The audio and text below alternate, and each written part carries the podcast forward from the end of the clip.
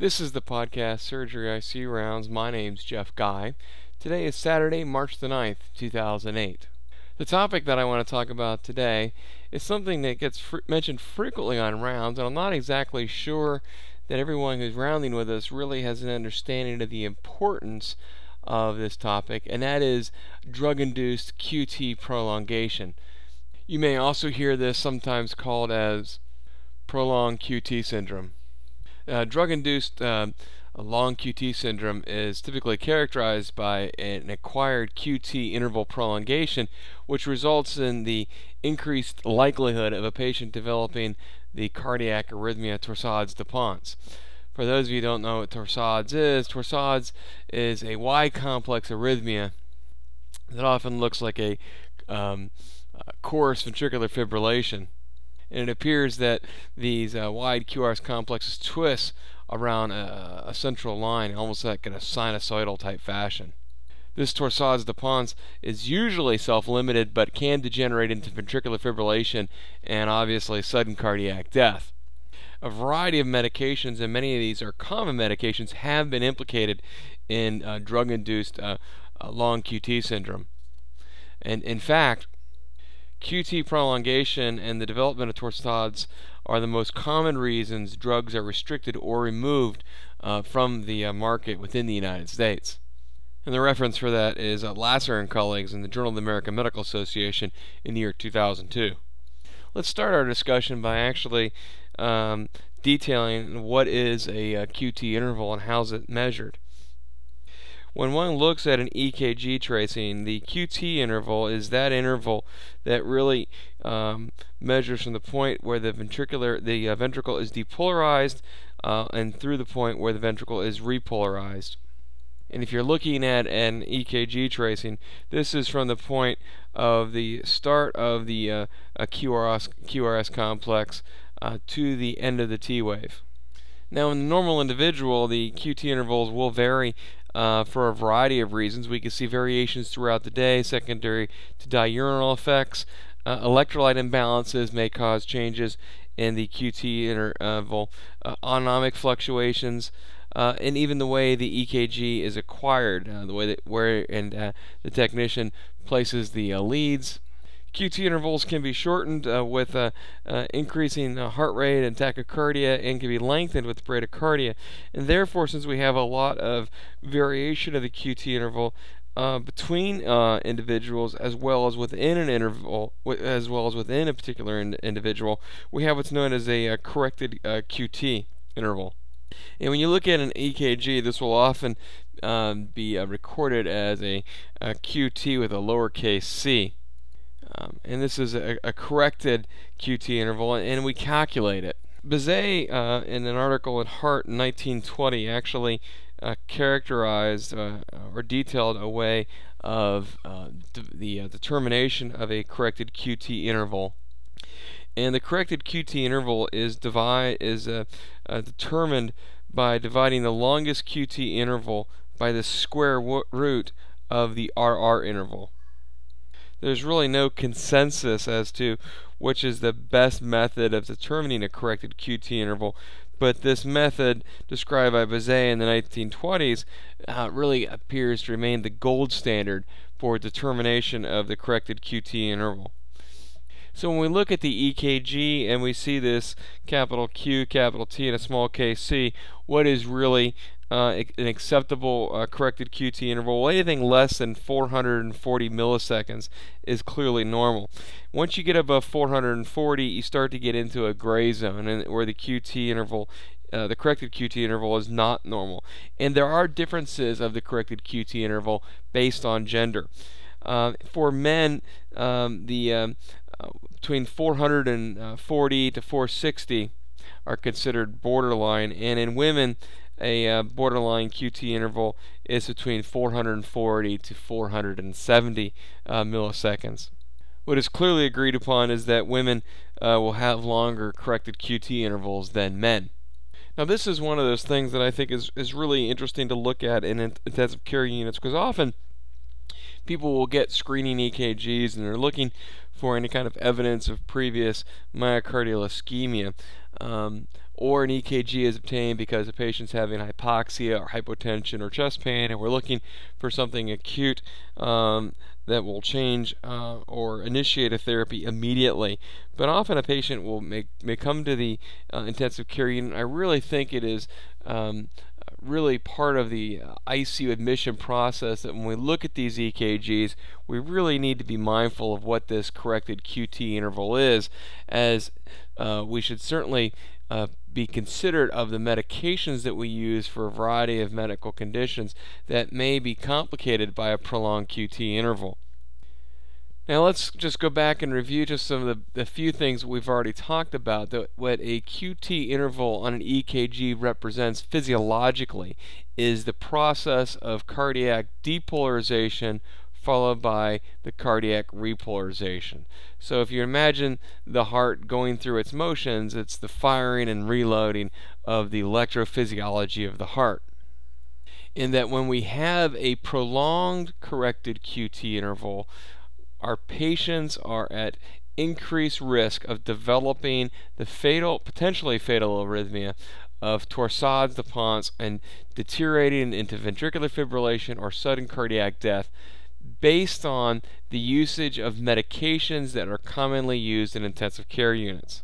And when you get into the underlying physiology of why we have uh, problems with uh, prolonged QT syndrome and the, te- development of torsades, it appears to be primarily mediated by the efflux of potassium ions. Now, not everyone who has a prolonged QT is going to develop torsades, and, and in fact, many patients with marked prolonged QT never develop torsades, although there are other patients who develop torsades with only minimal prolongation of their corrected QT interval.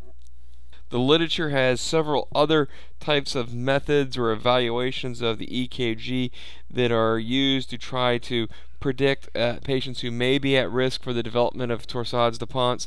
These include, include things like something called a QT dispersion, uh, QT intervals, and even something called T peak to T end measurements.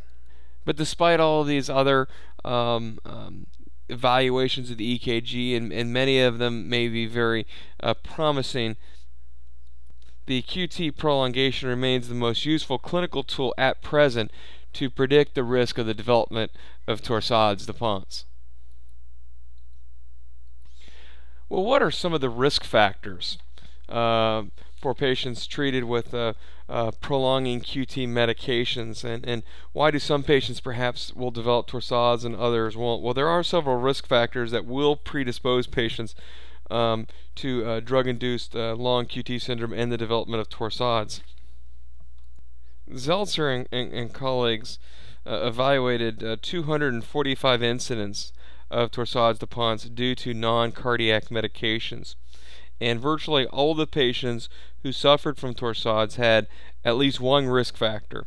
Uh, and 71% of those patients had multiple risk factors. Well, some of these risk factors, well, uh, female uh, sex was the most common risk factor and was present in 71% of the patients. Other common risk factors included structural heart disease, uh, and this include things such as myocardial infarction, patients who have heart failure, valvular heart disease, and patients with cardiomyopathy. Uh, patients who had hypokalemia, um, patients who are on multiple QT prolonging medications, or drugs that may interfere with the metabolism of those medications also were considered uh, risk factors. Uh, and then, of course, there are those patients who had prolonged baseline of their Q- corrected QT, and in this particular evaluation, that was with a, um, a QT interval, uh, a corrected QT interval of greater than 450 milliseconds. There are clearly those patients who have a family history uh, or congenital um, long QT syndrome and prior drug-induced uh, torsades de Pointes. Uh, other potential risk factors include hepatic impairment, bradycardia, atrioventricular block, uh, were also considered risk factors. So you can see that some of these are a little bit more uh, spec- specific as far as uh, risk factors for torsades, but some of them are, are very common. I mean, namely uh, a female gender, people who have uh, a, what's considered a structural heart defect in the form of myocardial ischemia or heart failure or cardiomyopathy. Uh, there are uh, some classes of genes that have been looked at uh, as predisposing folks uh, to the development of a, prolonged QT as well as genetic polymorphisms. And those are topics that, if uh, you're interested in, I would certainly recommend you delve into the literature. But um, uh, little bit more than uh, I want to get into in this particular podcast. But the thing that we really need to recognize is that there are identified medications that in in standard practice in intensive care units that if you identify somebody who has a, a, a long QT syndrome, you should certainly give pause um, as to what medications you are prescribing and certainly give review of the patient's medication list, looking for things that may aggravate the um, uh, Q, long QT syndrome and maybe perhaps be responsible for degeneration into a potentially malignant arrhythm. Now, some of these medications will prolong the corrected QT syndrome and induce torsades in a dose dependent manner. So, it's just not the fact that you have the patient on the medication, but as you go up on the doses, your actual risk for the development of prolongation of the corrected QT and the development of torsades actually increases. And, and this is because you're interacting with the potassium channel blockade. And as we said earlier, that you know, as we went into a cursory explanation as why patients will develop a prolonged QT, is that this mechanism appears to be mediated by potassium efflux. Well, one class of drugs, we look at the classes of drugs that are typically associated with prolongation of the QT uh, interval, are drugs like antiarrhythmics, promotility drugs, antimicrobial drugs, psychiatric medications, uh, as well as uh, some analgesics, namely methadone. Now, let's first focus on the antiarrhythmics. Now, the torsades de Pointes in this case is most commonly caused by the antiarrhythmic medications Patients taking these commonly will have organic heart disease, otherwise, they typically would not be on an antiarrhythmic.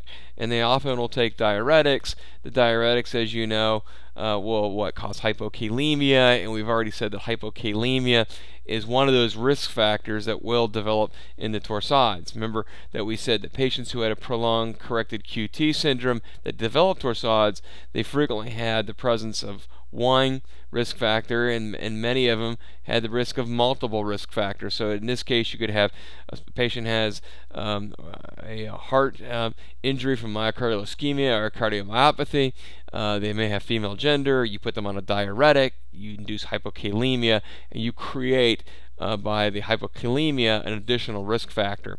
Um, class 1A drugs uh, in, in the antiarrhythmics uh, typically include things like uh, quinidine or procainamide. Procainamide is probably not used nearly as much today as it was used 10, 15 years ago, but it is still a um, drug that is used. It's a very good drug.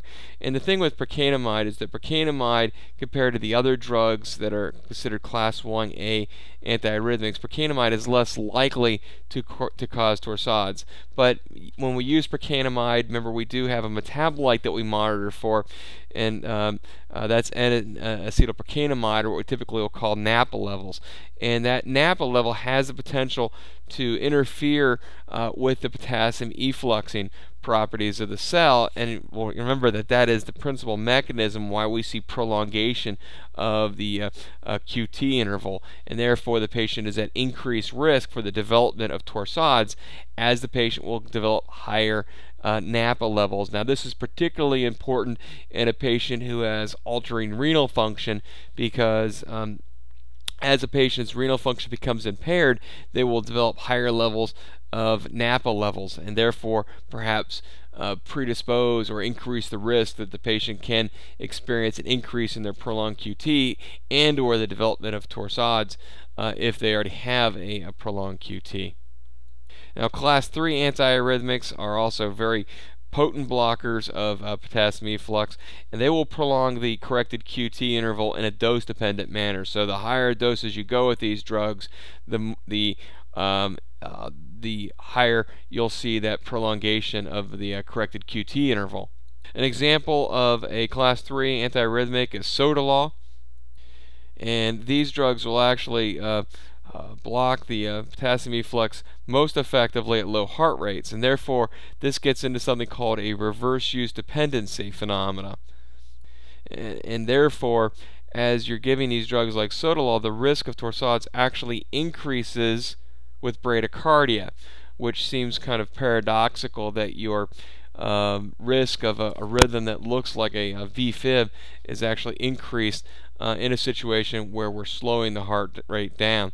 And for sotalol, the risk of torsades ranges from 0.8 to 3.8 percent, according to an article uh, published by Lazzara uh, in um, the uh, European Heart Journal back in 1993. And we see similar rates uh, for the development of torsades uh, with the other class 3 antiarrhythmics. Uh, intravenous ibutilide um, has caused torsades, uh, and it, uh, it's been reported occurrence rate an occurrence rate of 3.6 to 8.3 percent, so significantly higher uh, when administered for conversion of atrial fibrillation or atrial flutter. And the reference for that would be a, um, an article by um, uh, Ellenbogen and colleagues in the Journal of the American uh, College of Cardiology back in 1996. Now, amiodarone is a very popular drug. It's a drug that I uh, like a significant amount of, uh, and it is unlikely to cause uh, torsades de Pointes despite a significant QT prolongation. And the incidence of torsades um, with the use of amiodarone at uh, currently recommended doses is less than 1%.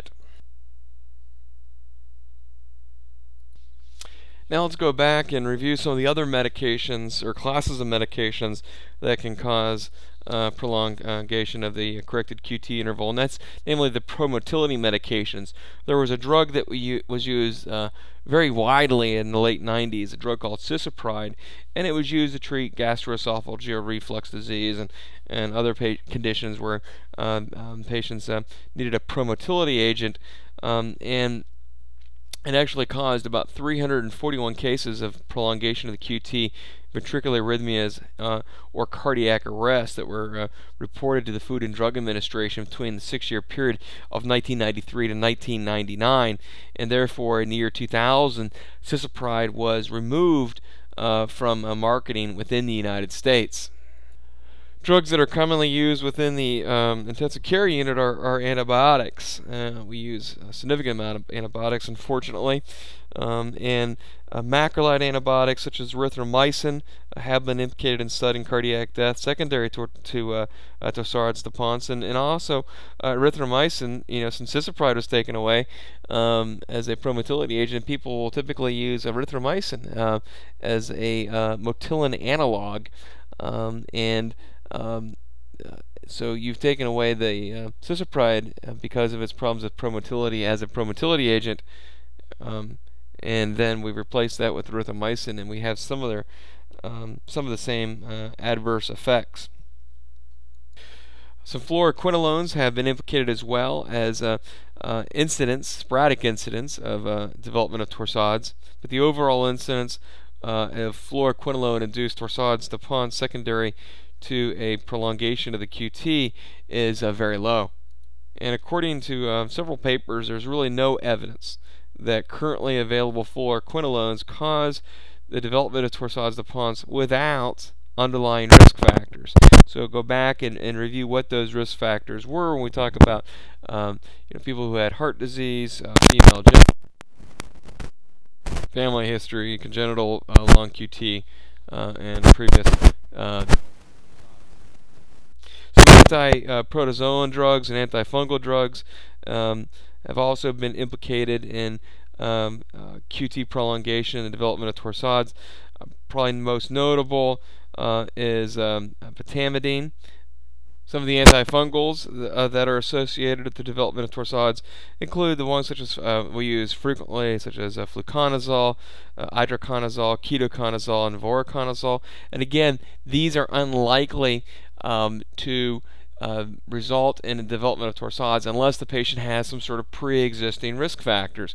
So again, the scenario that I would go back on is if you're admitting a patient to the intensive care unit, uh, you need to do a, not only a, a thorough uh, physical examination, but your history also needs to look at do they have any kind of family history of sudden cardiac death. Um, um, what is their you know QT interval and excuse me corrected QT interval on the EKG and and then really determine are those medications being used to treat a specific infection or are they be using being used empirically.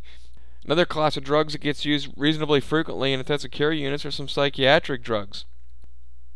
Phenothiazine classes, as well as drugs such as droperidol and haldol, have all been documented to result in uh, uh, the development of torsades in somebody who has a prolonged QT. Reilly and colleagues in the journal Lancet uh, in uh, 2000 reported that about 8% of 495 psychiatric patients receiving medications had QT prolongation. Thioridazine and droperidol uh, proposed the highest risks.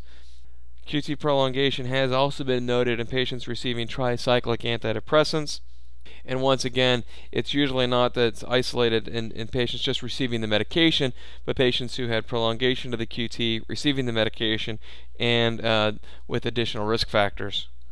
Lastly, one of the medications that we use significantly in our intensive care unit is the drug methadone. Methadone is a very effective long acting oral uh, narcotic uh, that we can give down uh, the NG tube. It's also used probably uh, what people are most familiar with it, probably secondary to television, is uh, treatment for heroin addiction. But like I said, it's great for the use of chronic pain. Um, methadone does block some of the uh, potassium uh, cells and potassium efflux, and therefore has the possi- the ability to prolong the corrected QT interval, and again in a dose-dependent fashion. Now, in the 33 years between 1969 and 2002, 59 cases of methadone induced long QT syndrome or torsades were reported to the Food and Drug Administration in the United States. So that's a very good uh, track record for that medication. And of those um, um, cases, additional risk factor was found in 75% of the cases. There are some um, uh, vitamins uh, that are associated with the development of um, um, prolonged QT and torsades, uh, uh, um, cesium, um, uh, licorice have also been um, implicated. Extracts from licorice, grapefruit juice, olive leaves, and red grape skins also inhibit some of the uh, um, mechanisms by which um, medications that do prolong the QT interval are metabolized. There are long, long lists of medications besides the ones we mentioned here that will result in a prolongation of the QT or corrected uh, QT. And some of them, some of them that we didn't mention, some antihypertensive medications such as uh, diltiazem, uh, nifedipine, and verapamil are inhibitors of the um, uh, metabolism pathway of, of, many of the drugs that will are implicated in torsades. Um, uh, midazolam uh, or Versed is also an inhibitor of the uh, metabolic pathways.